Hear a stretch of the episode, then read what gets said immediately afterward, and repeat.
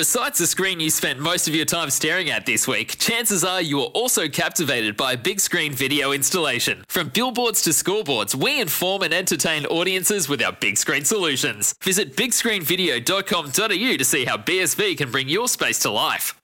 Developments in the AFL and the wider world of sport. This is your one stop shop for the next hour. And if you haven't had the chance to have your say today, about something from the weekend that has stayed with you, left an impression on you, annoyed you, the lines are open all show up until 7 p.m. 1300 736 736 or 0433 98 11 16 if the temper takes your fancy. On Twitter, we can be found at, at time on SEN, but let's start here like we do each and every week with the bulletin board.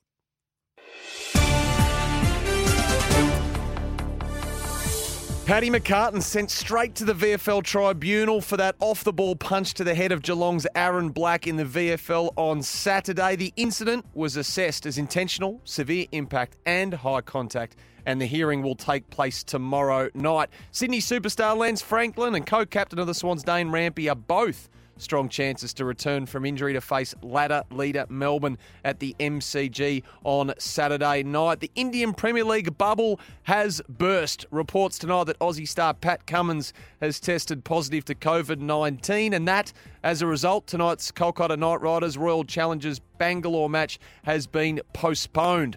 All sorts of chaos in India. How much longer will they persist with the tournament. Manchester United's Premier League match against Liverpool was postponed as well after United fans forced their way inside Old Trafford and onto the pitch to protest against the club's owners, the Glazer family. A policeman was slashed in the face with a bottle outside the famous stadium. Well, 100 United fans as well took to the pitch, some letting off flares.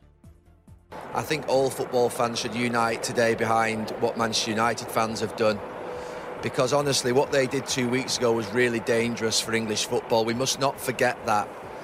They tried to walk away and create a closed shot league that would have basically created a famine, a famine in this country for every other football club. An emotional Jack Miller has won the Spanish Moto GP, the Aussie breaking down after securing his second career win five years after his first.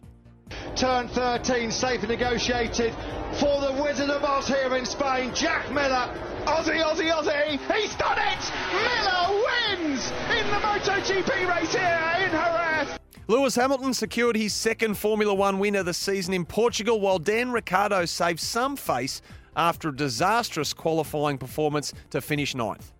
And Sir Lewis Hamilton's been night and day ahead of the rest here in Portimao this afternoon. He wins the Portuguese Grand Prix. And Sam Kerr's Chelsea have booked a spot in the final of the Women's Champions League after overcoming Bayern Munich 6 3 on aggregate. Sam Kerr and her Blues teammates will now face Barcelona in the decider. Let's grab a jumper, shall we? We're in this together for the next hour. I'm not talking to you, as they say. I'm talking with you. 1300 736 736 or 0433 98 11 16. You're always welcome here. What stirred you over the weekend in sport? What angered you? What excited you? What did you love? On the show this evening, we'll have the Coach's Corner, often the best press conferences of the week and they're never really explored. And we'll present the Magoo's report as well. Injuries remain a big talking point, don't they, in the competition this year? And we'll bring you up to speed on who is putting their hands up in the second tier competitions across the VFL, Waffle, and the SANFL. And we will also close out the show with our regular segment, What Grinds Your Gears? You know what really grinds my gears? Of course, it's your chance to get something off your chest that you've stewed on all Monday. Work and life got in the way? Well, we'll play counsellor to whatever is grinding your gears from the weekend a little later on in the show. And I'm sure I can predict a couple of them. But let's start with this, shall we? The AFL is tonight on the cusp of moving Sunday's Fremantle Brisbane game to the Gabba. Now, the league is only awaiting a decision from the Queensland government on granting the Dockers entry to the state. That's Queensland Health. So, should, as expected, that permission be granted, the AFL will move the match as the threat of another COVID lockdown hovers over Perth. The Lions, for their part, well, tonight they expect the game to be played in Brisbane in what would be their second relocated game in eight rounds. The Dockers, they played North Melbourne in front of empty stands in round six, before losing to West Coast on Sunday in front of no fans. And the Premier Mark McGowan there said the risk of a crowd at either of those games was too great with live cases in the community. Both of those clubs as well. Fremantle saying they lost more than a million, West Coast more than $2 million in revenue as a result. The Fremantle Brisbane relocation would form part of a fixture switch between the clubs that would see the Lions round 21 meeting with Fremantle move the other way from the Gabba to Optus stadiums. And obviously, as you can understand, both clubs are eager to have a decision made given the travel arrangements needed. Brisbane had planned to catch a charter flight to Perth on Saturday before boarding the return plane after the game on Sunday night that would have seen them land in Queensland in the early hours of Monday morning. That schedule is now in front of the Dockers. The Lions have a six day break before their round nine assignment against Gold Coast. And Chris Fagan's men have already seen their round three meeting with Collingwood move from the Gabba to Marvel due to a COVID outbreak in Brisbane. So the corresponding round 22 match between the Lions and Pies, which is originally set for Marvel, will now be played at the Gabba. Now that did give the Lions four consecutive home games leading into the finals until this likely round 21 switch with Fremantle that we speak of. Scans today confirm the worst for Adam Tomlinson and the Demons. The defender needs a full knee reconstruction. His promising season is now over. Tomlinson went down in the first quarter of Sunday's match against North Melbourne in Hobart. Geez, it was an innocuous contest, wasn't it? And he fell immediately to clutch his left knee. Now, by the way, that wasn't Tomlinson on a phone in the rooms, as some people may have thought on Sunday. He was about to eat a muesli bar. We can clear that one up. But on Sunday, after he went down, Forward Tom McDonald went back to fill the hole, and now Simon Goodwin and company have a decision to make, don't they? Do they threaten to hurt the chemistry that has them as the only undefeated side in the comp after seven rounds by returning McDonald to defence? And perhaps promoting Sam Weideman to partner Ben Brown in the forward line? Or does Harrison Petty get another chance? Is Mad Jack Daw a wild card for this spot in the second half of the season? And what did we make of Ben Brown's debut in the red and the blue? Five disposals, two goals, soccer off the ground, and a free kick. Only his first look at it, of course. Ben McKay was his opponent and has taken some scalps for North Melbourne this year. Well, Melbourne legend Gary Lyon was underwhelmed by Ben Brown's performance this morning on SEN Breakfast. I'm not convinced on Ben Brown just yet. So, in what way? Well, I know it's only one structurally or no, no, his physical. So he couldn't get any separation. He could not get, and and his game is hit up lead, hit up lead, yeah. right? And that's his first game back, so you give him time. But he couldn't get separation on um, McKay. McKay. And maybe the MCG might help him, but I'm not. Don't don't pencil that in in your thick, thick texter just yet. This is the way I think it might work out. McDonald and Weideman will still be your two forwards. Uh, Petty might be the one that goes back, who played some. He played in their absence there a week or two ago, and I know they like him. So you're saying Weideman and McDonald, and no Brown in the forward line? Weideman, McDonald, Jackson with the with Fritsch and Pickett, and the one of Melksham Spargo. So their prize recruit won't get a game. Well, I in just, your team. Um, at the moment, I'm not I'm not sold. I know a lot of people going, right, oh, there's Ben Brown for the rest of the year. If it is, great, because he's earned his spot there and that'll be really good for Melbourne. But I'm, I'm not I'm not sold just yet. I'd like, and, and that's not writing him off. It's only one game. That's Gary Lyon off the back of that one game, but that thought was shared somewhat by the Essendon great Matthew Lloyd, who had this to say on the AFL website's Access All Areas. On Ben Brown, uh, we've got to give it time. Yeah but I'm not sure it's going to work this year. Really? I, I think that uh, he, he, plays a certain way, Ben Brown. He couldn't get separation off his man. He kicked a couple, but I'm not sure come finals time whether he'll be in it um, because uh, I think they, they probably work better with the mo- mobile forward line that they had previous. To, to me, he's too good a player. Yeah. If they get back onto the MCG, mm. if he's fully yeah. fit, uh, he, he will have a role mm. to play and a significant one the way I read it, Rordo. But he needs to be fit, and he may not uh, yet be. Matthew Lloyd there on the AFL website. The push for Thursday night teams is as strong as ever. Now, this is being discussed at the moment at AFL HQ. Gillon McLachlan even said on Friday that he missed the Thursday night team unveiling. It's a part of our week, isn't it? It's in our psyche, our routine, and its absence off the back of last year's COVID season, where games often came thick and fast during the week, has upset a lot of you. The league today, if you missed it, put a poll up on Twitter asking you when you prefer to get the teams Thursday night or 24 hours out were the options. It's had, as we go to air here this evening, nearly 10,000 replies, and at the moment, It's 94.5% in favour of Thursday night. Now, speaking to the AFL earlier today, they point to the fact that of the 63 games so far, there has been only one late change. One. And the obvious suggestion or conclusion to make from that, of course, was that that's only possible because their teams are named only 24 hours out. One club today told me sometimes that they still have two training sessions to conduct after being forced to name their team on a Thursday night. And their opinion was that historically teams were named on Thursday night after the teams had finished training back in the day. And they argue the 24 hours out is a long overdue example of moving with the times. That's the counter view, if you like. And as we cast forward to round eight, we have a showdown this Saturday night at Adelaide Oval, Port Adelaide, Adelaide, 100% capacity at the Adelaide Oval. It'll be a great spectacle.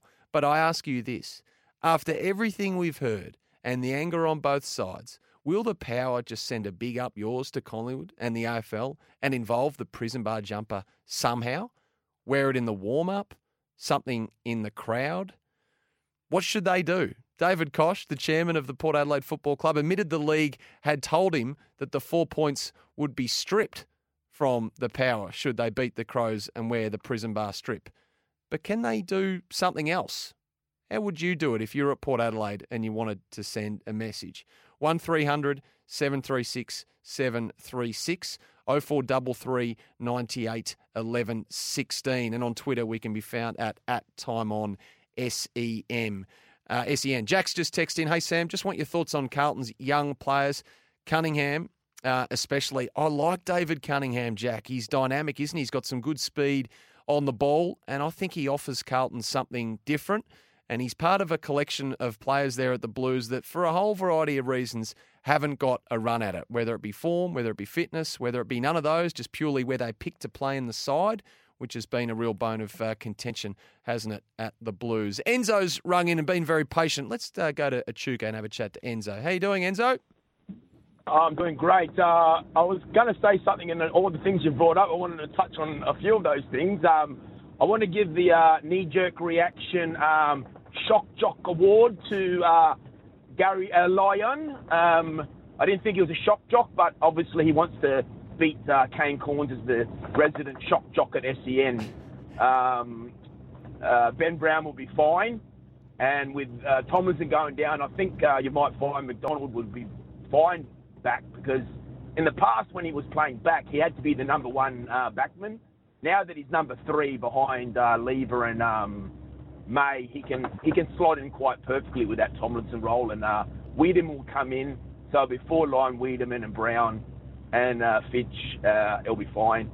Um, yeah, and uh, I wanted to. Uh, the first thing I was going to say is uh, I had a pox, pox and rocks for um uh, for the your previous uh, for um Bob and Andy. Mar and uh, yep. Yeah, and uh, my my pox was the first half of Melbourne's um, performance against North Melbourne, and it's a it, it would have been the most worst pox of all time if North Melbourne got up because I rang up um, your station the other night and I was quite upset that, that anybody even gave North Melbourne a chance to even beat Melbourne. I said it was disgraceful, it was insulting to Melbourne, and um, and that and I said that I would work a whole week naked and give my whole week's wage if North Melbourne got up and won. That's how impossible it was.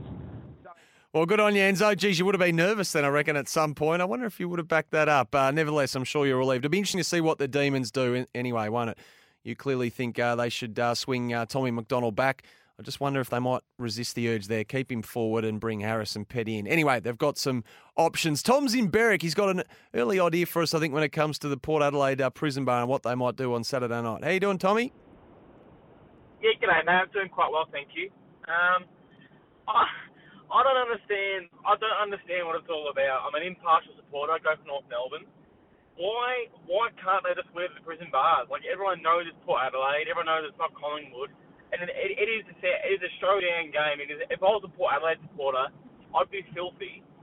And then my, my, my little, little idea was how about they wear it during the warm up, during the quarter time break, and three quarter time break for the supporters to see. Only during the breaks, and then come out for the game in the regular strip. No, I like it, Tom. Nice suggestion. Uh, thanks for your call this evening on Time On. Jared, Greg, Brendan, and uh, and the rest who have called in this morning. Vinny, just sit tight for a moment. We'll take a break and come to you on the other side of that. And just as before we do, Aaron's text in. Sam, please tell me the golden pen was on the table at Ikon Park this morning waiting for Big Harry. Five years. Get it done. Aaron, you're going to have to be patient. It wasn't.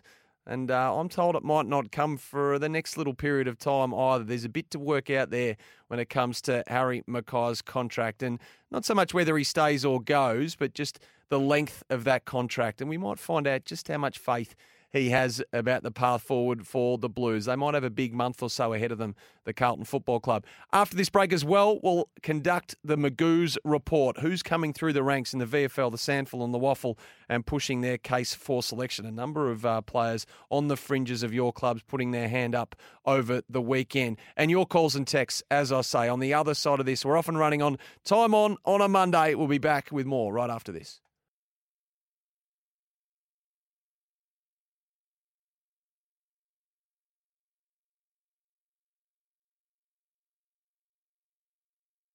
On SEN, your home of sport. Time on. Yes, great to have your company on time on. Sam Edmund with you. I mentioned the IPL and Pat Cummins before we went to our first break. All sorts of swirling news reports over there. Some claiming uh, that Pat Cummins has tested positive. Some saying he's simply in isolation. So we'll wait for that to flesh itself out as the evening unfolds. Regardless, that match tonight between Royal Challengers Bangalore and the Kolkata Knight Riders has been postponed as a result. We threw a number of topics at you off the top, didn't we? Relocated fixtures, Port Adelaide uh, jumpers, and all sorts of issues. Jared is in Frankston. He wants to talk about what the Power might do with the showdown this Saturday night. How you doing, Jared? Good, Sam. Yourself? I'm going well, thank you. Thanks for the call. Yep. Look, Sam, all we've got to do, Port can overcome this pretty quickly, and Collingwood won't have a say in it. If Port just add a little bit of teal to that jumper, uh, the band across the cup, make instead of white, put teal there, two teals down the middle, the rest black and white. That solves the whole problem. They get their prison bars, and everyone's happy. No, I don't mind it, Jared. The only problem is they want black and white, which is a small, small problem. But uh, no, I like. I actually like Sammy McClure's tweet uh, over the weekend. A bit of a cheeky one. How can uh, Port Adelaide not wear the prison bars when uh, Essendon and Collingwood are wearing the same jumpers on Anzac Day? I didn't mind that one. Greg's in uh, Blackburn. Greg, you, you want to talk about um, Adam Tomlinson? Uh, g'day, Sam. Firstly, with Benny Brown, he kicked two goals. He missed one from 55, just dropped short. He did a really smart tap, and uh, we've got a plethora of riches, so riches, yep. so that's very good. Um, I do a bit of lip reading. I noticed um, that Jake Lever went up to Tomlinson at the end of the game, and if I can lip read right, he said, "I will guide you through this, mate," and I really liked that because obviously he knew he'd done his ACL, and obviously Lever's done it, and I just really liked that what he what he said. That's beautiful, isn't it, Greg? If that's in fact what, what took place, Jake Lever is a great leader at that football club and um, oh, a great personality on Jake Lever as well. And yeah, he was devastated, wasn't he, Adam Tomlinson? Just done so much hard work, playing such a specific and an important role too for that side because it was helping Jake Lever get off his man and intercept and do what he does so well, Jake Lever. So, no, that's beautiful, Greg, and well picked up by you. Brendan wants to talk about the same topic. Adam Tomlinson down in Hobart there. Brendan, thanks for the call. Hey, Sammy, well? Hey, I'm going well, thanks. That's right. Yeah, look, I'm going for him. Um, obviously coming in 2020, you know, COVID season, he was playing out of position and he just never really looked settled until, you know, the Pilots got together and said, oh, well, he's a defender, let's play him in his position. And as with last caller saying with Jake Lever, it's got a lot of 2018 about it with Jake Lever going down. I'm pretty sure around about the same sort of time doing his ACL um, in 2018 doing, you know, with Jake Lever. Um, I hope they can find that restructure uh, quickly because I don't know there's any sort of. They're talking to Harry Petty up, but I'm not sure he's the right sort of person to bring in. The way he played against Hawthorn, he just didn't look at the level. So I'm just concerned about the replacement and that sort of things uh, Melbourne. But I'm yeah, I'm absolutely gutted for Tomo. He's been playing so well for us. So. Yeah, good on you, Brendan. He has absolutely no. It was it was, uh, it was devastating stuff, and the emotions spilled over, didn't they? Before we get to the Magoo's report, we got Vinny and Michael on standby here. Vinny, thanks for the call. You there, Vinny? We might have lost you, Vinny, or are you there? Get up. Far, fire away, Vinny. Nah, we might have to come back to Vinny. We lost him. Uh, Michael's in uh, Preston. Mick, how you doing this evening? Good. How are you? Hey, I'm good, thanks. Look, I can solve the um, problem very easily. The golden um, irrelevant triad of Collingwood, Carlton, and Essendon can form their own league, um, and then they can wear their own jumpers. Well, oh, okay, you're solving the uh, prison bar clash. So, what sort of like a, a, a super league of sorts? Well, I don't know if it's super. well done, Michael. I got the parting shot loud and clear. Who do you back for, Mick? Uh, the umpires, Okay. they never lose. Right. Good on you, Michael. Appreciate the call this evening. Well, the Magoo's report, the brainchild of Benny Lyon in here. So many injuries this year. Just who's coming through and who's playing well in the second tier competitions. We've picked the eyes out of these from the uh, weekend. Will Setterfield, best on ground. Carlton's 49 point victory over Essendon at Windy Hill. So Will Setterfield, 26 touches and a goal. What about Tom De Koning, the ruckman, coming back, of course, from a back issue, had some stress related back issues. 13 touches, 31 hitouts. And Lochie O'Brien and Matt Kennedy also with some promising signs there for the Blues. At Collingwood, draftee Ollie Henry put in another dominant performance in the VFL. That was on Friday. Last year's pick 17, he had 22 touches, 13 marks, and three goals. Three. He got the six shots at goal as well, and it was a three point win for the Pies over Gold Coast in the VFL. Speaking of Gold Coast, Will Brodie had an absolute belter in this game. He had 41, a game off 41 disposals, 10 tackles in that three point loss. They couldn't get a taker for him in the trade period, Gold Coast, but Will Brodie playing some good football at the second level. Speaking of good football, second tier level, what about this? Jake Riccardi. Now, a lot of talk about GWS and their forwards, and Himmelberg and Finlayson and Hogan's there. Jake Riccardi forced to play in the VFL. Well, given their issues down back, the Giants, he's been moved down back in the second tier competition, and he's responded, Jake Riccardi, with 40 touches, 19 marks, with a best on ground performance, and a number of intercept marks in that haul of 19 as well. Jake Riccardi, 40 touches playing key back. Sam Weideman for the D's. Well, he's been uh, beaten to the punch by Ben Brown, but he's followed up his three goal effort last week. This time he had 17 touches, 10 marks, and four goals, three on Thursday. That game you might have seen. It was televised, seven shots at goal for him. Tom Rockliff, we await the scan results from Port Adelaide. That was the other big injury over the weekend, and some of you off the text waiting uh, for the verdict on Mitch McGovern. That is a hamstring, no doubt about that. The severity we don't know yet. But Tom Rockliff's knee, there are fears it could be an ACL injury there for the Port Adelaide midfielder. They're hoping that it's an MCL. Obviously, a massive difference between the two. But he limped off with that injury late in Port Magpies' 10 goal victory over Woodville West Torrens yesterday. He already had 34 touches by that point. I think he had 41 the week prior as well. So fingers crossed for Tom Rockliff. Luke Dunstan at St Kilda again put his hand up for another recall. 35 touches, three goals as well during Sandringham's five goal loss to Box Hill. So he's collected 35 and kicked three in a 30 point defeat to the Box Hill Hawks. Logan McDonald. Buddy Franklin might be coming back with Dane Rampe, but Logan McDonald put his hand up for a recall as well. Three goals, 14 touches, eight marks in the VFL on Saturday. And I reckon Mitch Wallis might be one of the more intriguing storylines of the years. The vice captain of the Western Bulldogs, 10th in last year's best and fairest, probably their best forward last year, it must be said, in a COVID season. Can't get a look in this year, can't get a game. Well, he played in the VFL on Saturday and it was a return to form there. 28 touches in Footscray's 53 point win over the Northern Bullants as well. So Mitch Wallis putting his hand up there. That has been our Magoo's report. Sam, Joel from St Andrews has text in. The bounce must go. If you tally up the time lost from the recall bounces throughout the Swans game, you'll have an extra minute of real time football. Tradition means nothing if it cannot be done properly.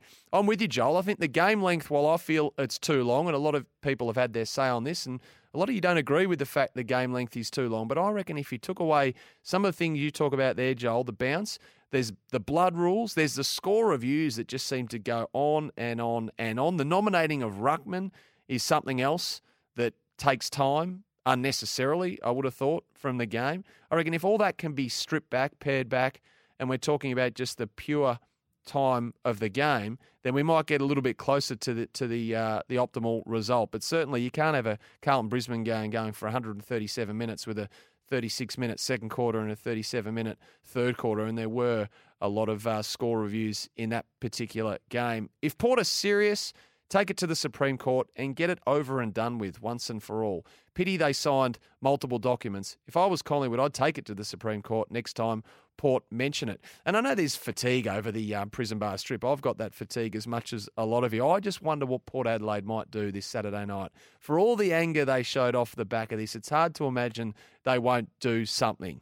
They're big on their pre-game rituals. I wonder if the fans will be involved somehow. I wonder if the players are into something. It's a real watch this space for mine on Saturday night as uh, Port Adelaide look to get back on the winners list, don't they? They were touched up by the Brisbane Lions. And just before we get to the, the break, repeating that news off the top, I think the AFL will tonight decide once the Queensland uh, government, Queensland Health, give the final approval that that Brisbane Dockers match for this uh, weekend will be relocated on the Sunday from Optus Stadium to the Gabba in a fixture swap, given they meet again in round 21. We'll take a break here on Time On. We'll come back with this with the Coaches Corner, some of the best grabs from the relevant coaches from the weekend, and also get your nominations coming through. Let the thought marinate with you as well. We're going to play a little bit of grind my gears? What ground your gears over the weekend of footy? Something that you want to get off your chest. That's still ahead of us as well.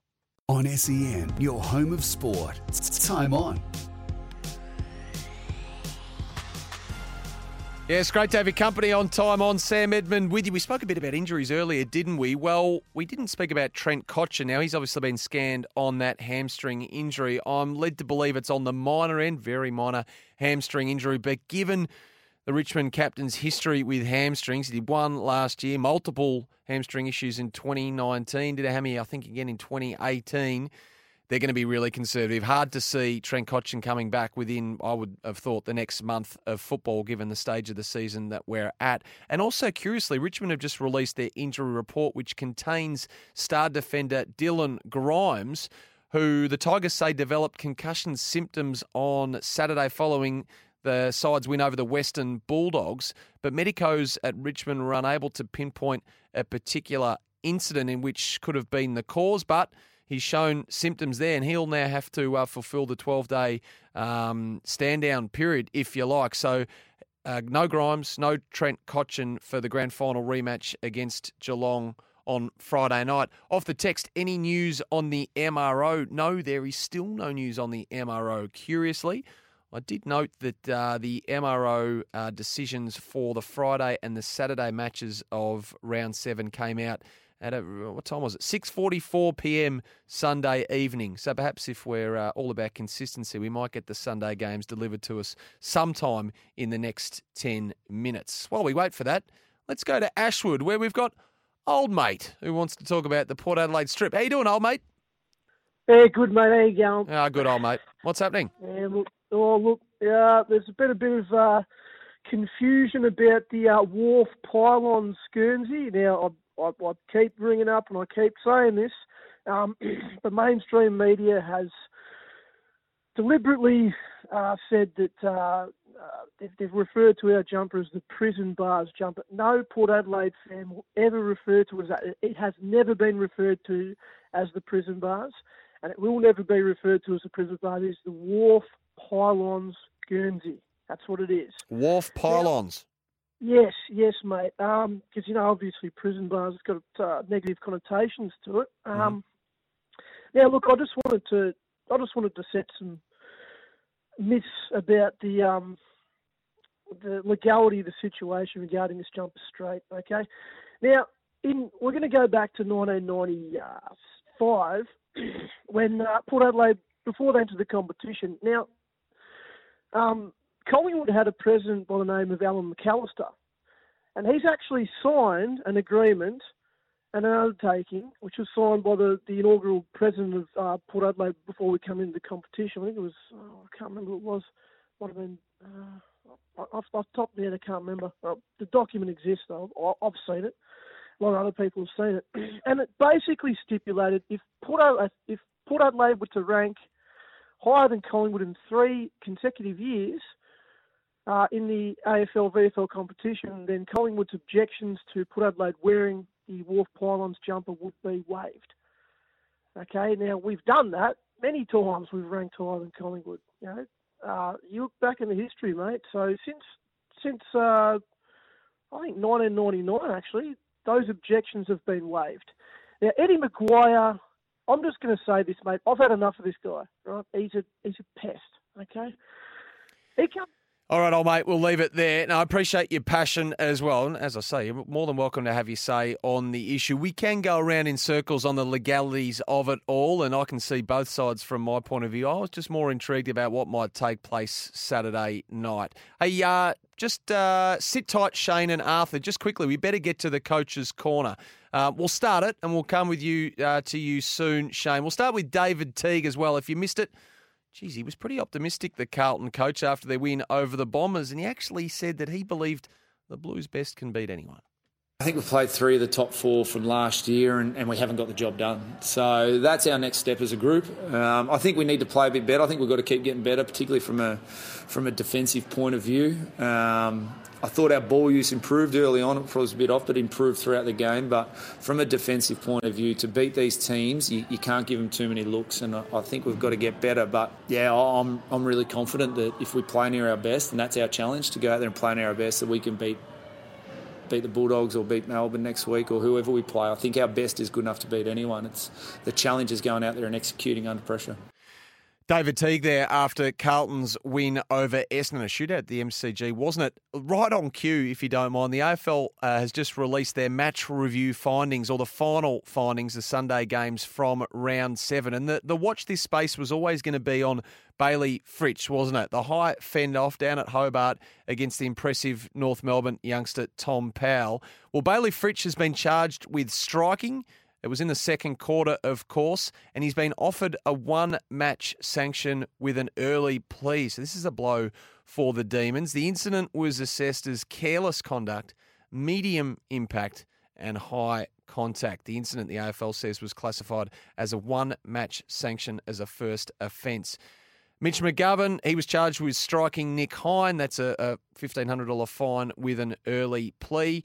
Mitch was also charged, uh, was charged twice with striking Nick Hind, $1,500 sanction with an early plea for both of those. And the other one concerned Angus Brayshaw, who was charged with tripping Connor Menadue um, uh, during the second quarter of that game down in Hobart as well. And he can accept a $2,000 sanction with an early plea. So there you go. Bayley Fritsch offered a match for that high fend off where. Uh, he uh, collected Tom Powell around uh, the chops and the North Melbourne youngster sinking uh, to the ground uh, briefly, anyway, off the back of that one. Shane is on the road. We'll just depart from the coach's corner for a moment. Shane, you've been very patient. You want to talk about the, the clash trip of Port Adelaide? Yeah, hi, Sammy. Loving the program tonight, mate. Thanks for having me on. Not a problem. Um, yeah, look, I, I see it a little bit differently too. I'm a I'm a one-eyed swan supporter, but I think that um, you know Port Adelaide have a stunning, um, stunning, uh, you know, prison bars or whatever you want to call them. I think they should wear them every round, with the exception of the Collingwood round when they play them. Right. I think that uh, you know you have a look at North Melbourne, Geelong, and and Collingwood, and they all had very, very, very similar uniforms at one stage or another for the last 80 years. But that's just my view. I think they should be able to wear their jumper. I think it's an outstanding jumper. I don't think it clashes with Collingwood in any way, shape, or form, or North Melbourne for that fact. I think it's a beautiful jumper. I think they should be allowed to wear it, putting contracts and legalities aside. Yeah, no, good on you, Shane. And I don't think the general supporters fussed either way, are they? I'm not even 100% convinced Collingwood supporters are that bothered by it. Uh, should they not be playing Collingwood, of course, as you say. Arthur's in Eltham. He can have the final say on the prison bar before we get into the rest of the, the coach's corner from the weekend's games. How you doing there, Arthur? Oh, yeah, I'm good. I'm good. Thank you. Thanks for taking the call. Um, I haven't heard what, look, it's been done for death, obviously, but there's one yeah. thing I haven't heard is I don't think it's about the prison bars. I think it's the fact that they, they want to be the Port Adelaide Magpies, and they're not in our competition. They're, they're a South Australian team, not a Victorian team. It's going to start with the prison bars. It's going to end up being the Port Adelaide Magpies, and the, but there is only one Magpies. That's it. So it's the end of discussion. There's no there's no stripes. There's no Magpies. There's no black and white because that's just the thin that's the thin edge. No, well, so go back to South Australia. Go back to South Australia. okay, Al, all right, you took it a bit far at the tail end there, but no, it has been done to death and it's been debated. I cannot believe we're still having the debate, to be honest with you, but it doesn't appear to be going away in a hurry, does it? So that's why I just wonder on Saturday night. Surely it's hard to imagine the game just gets played like it never happened. I wonder what Port will do with it. Anyway, the coach's corner. Nathan Buckley, this was always going to be an interesting press conference off the back of that shocking loss to the Gold Coast Suns and their inability to defend was the talk out of that game as the Pies slumped to one and six. It was the uh, the coach of Collingwood, Nathan Buckley. We've built our um, our DNA on defending really well, and clearly our offence or going forward has been an area of improvement, but you know, I may be focusing on that. We've we've lost our um, the DNA of you know defending the ground really well. They just were able to move the ball through us a lot easier than we would have liked. We've mused over what might happen uh, at Melbourne to replace Adam Tomlinson tonight, haven't we? And uh, just repeating, those scans have confirmed the worst. That's a full ACL and a full reconstruction and season over, unfortunately, for Melbourne's key defender. Well, Simon Goodwin, in the immediate aftermath of the match in Hobart, detailed who he thought could replace Adam Tomlinson it's one of those areas that we've been really strong in, and he's done an incredible job to enable us to do the things that we want to do with you know May and Lever. But Harrison Petty, who played a few weeks ago, um, you know, is, is, ready to play some really good AFL footy. Um, so that's exciting for us that he'll get an opportunity. And, and Tom McDonald, as you saw today, we pushed him back. Um, and he performed really strongly. So we've got a couple of options there that um, that we'll look at as a as a coaching group. But um, yeah, we'll have to restructure a little bit behind the footy. Simon Goodwin there. How did Geelong lose to Sydney on Saturday night? I ask you. The stats, a frightening set of statistics if you're barrack for Geelong, and indeed the coaching staff. Hard to imagine that wouldn't have kept them up at night. 65 inside 50s to 39, if you don't mind. And the contested possession tally, 151 to 118. You don't see this too often. And then they, they lose in the most controversial of circumstances – Chris Scott, this was him post match.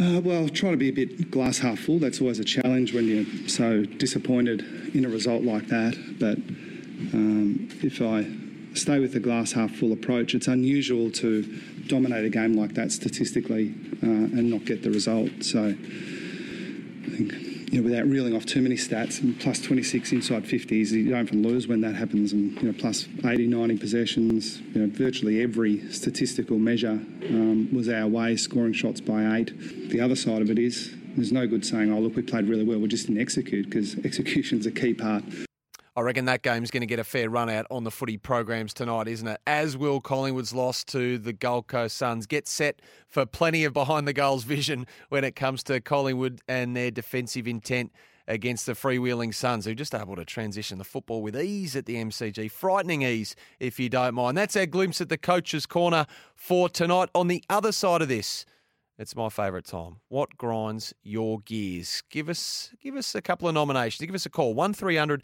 736 736. What bugged you over the weekend? Very laid back, very sound, clearly improved um, with racing, so um, we'll push on. Bensley, live Monday to Thursday mornings on SEN Track. On SEN, your home of sport. Time on. Yes, indeed. Before we get to what's grinding your gears, Michael and South Morang just texted in during the break with an interesting question that I'll be honest off the top, I don't have the answer to. But Michael ponders Is Bayley Fritsch the first player to be reported for striking when he had the ball? My immediate response would be to say, Surely not. Surely this has happened before. But Michael, I can't, well, nothing comes to mind, does it? Without going into a, a deep dive on whether it's happened before, nothing comes to mind. If you can think of an example 1300 736 736 0433 98 11 16. Bayley Fritsch, the first player to be reported for striking when he had the ball. Surely not. But a good question, Michael, nonetheless. Let's uh, change tack, shall we? Before we leave you, this is the way we finish the show. Just let's go with this. You know what really grinds my gears? No! God, please, no! No! I just think somebody owes us an explanation, that's all. Are you too good for your home?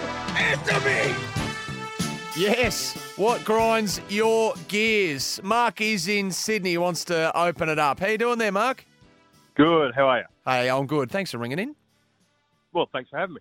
What grinds my gears is I think yes, Eddie's not president of Collingwood anymore, but back when he was, I think him and the Collingwood suits now are making something out of nothing with this whole furor over the. Uh, I thought one of your callers previously put it rather well, where he said the Wharf Pylons jersey, not the Prison Bars jersey that Port wants to wear, and because it's not like Port Adelaide were asking to wear it as a regular season uh, jersey all the way through the season. As Kochie said in a uh, story that was released earlier this week, we aren't asking to wear it as a regular home or away Guernsey or even outside of South Australia. Koch said Port Adelaide had only requested to wear the Guernsey and Showdown matches between the Crows and Port. So mm. what's the problem? Mm. You know, it's like, why did they even need to draw up contracts to use it in the first place? It's just Eddie chucking a hissy fit, trying to hang on to, um, you know, what he thinks is a Collingwood exclusive thing. It's like, for crying out loud, you wouldn't do it with any other club in the AFL because, I mean, you know, it's just like the, if you look at the design of the Wharf Pylon jersey, it's totally different from the Collingwood jersey. You know, Collingwood goes like white, black, white, black, white, black. This one goes black, white, black, white, black, white. The bars are even more narrower than they are on the Collingwood jersey, and they have a flat motif in white across the top of the jersey, and the jersey is black above that. So hang on, Mark. You're, you're saying Collingwood are uh, continuing this narrative as, as, what? Some form of uh, distraction? Well, distraction, hissy fit. Um, but Porter driving the bus here, surely. Porter the ones that want to wear it, and Collingwood are only responding to that, aren't they?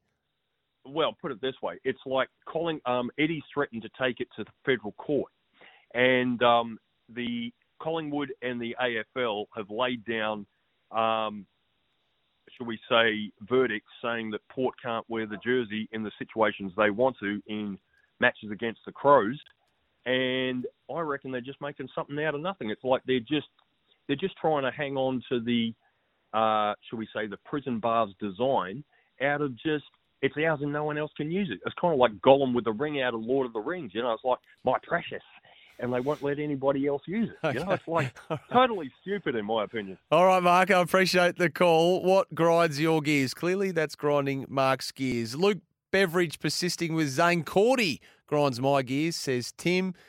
Grinding my gears, Luke and Karen has thrown this one up, and I reckon you'd have some company here, Luke. These idiots in charge of the IPL, how ridiculously and careless. How ridiculous and careless, Luke and Karen there. Uh, coming back to this question from Michael, is Bayley Fritsch the first player to be reported for striking when he had the ball? Well, a text has just come in. Didn't Toby Greene have the ball when he kicked Mitch Wallis in the head. Well, it wasn't Mitch Wallis. It was Luke Dahlhaus in, I think, 2017. Marvel Stadium, as it's now known, he took possession and it was the fly kick, and there was a rule instigated off the back of that. You are dead right. Toby Greene had possession of the ball. Trent Cotchin on Dylan Shiel. Well, I thought they were coming together to uh, to collect the ball together there, to be honest. I don't think Trent Cotchin had possession of the ball. Tony Lockett on Peter Caven. No, Tony Lockett certainly didn't have the ball. He was leading out to take the ball, decided at the last minute that he wouldn't try to do that, Pete. He'd instead try to flatten Peter Caven, which he did a pretty good job of too, it must be said. Um, nevertheless, I think we can all agree on the fact that it is mightily rare. And Bayley Fritsch now and Melbourne actually have a decision to make. Would they challenge that? Or will they accept the one match sanction? He's been a beautiful player, hasn't he? 18 goals, six on the weekend, and uh, maybe a smoky for an early uh, place in the All Australian squad of 40. Thanks for your time this evening. It's been time on, plenty happening around the place. Plenty happening tonight on the footy shows as well. Hope you have a great week and a great weekend uh, to come, and we'll see you back here for Time On next Monday, 6 o'clock. Stay well.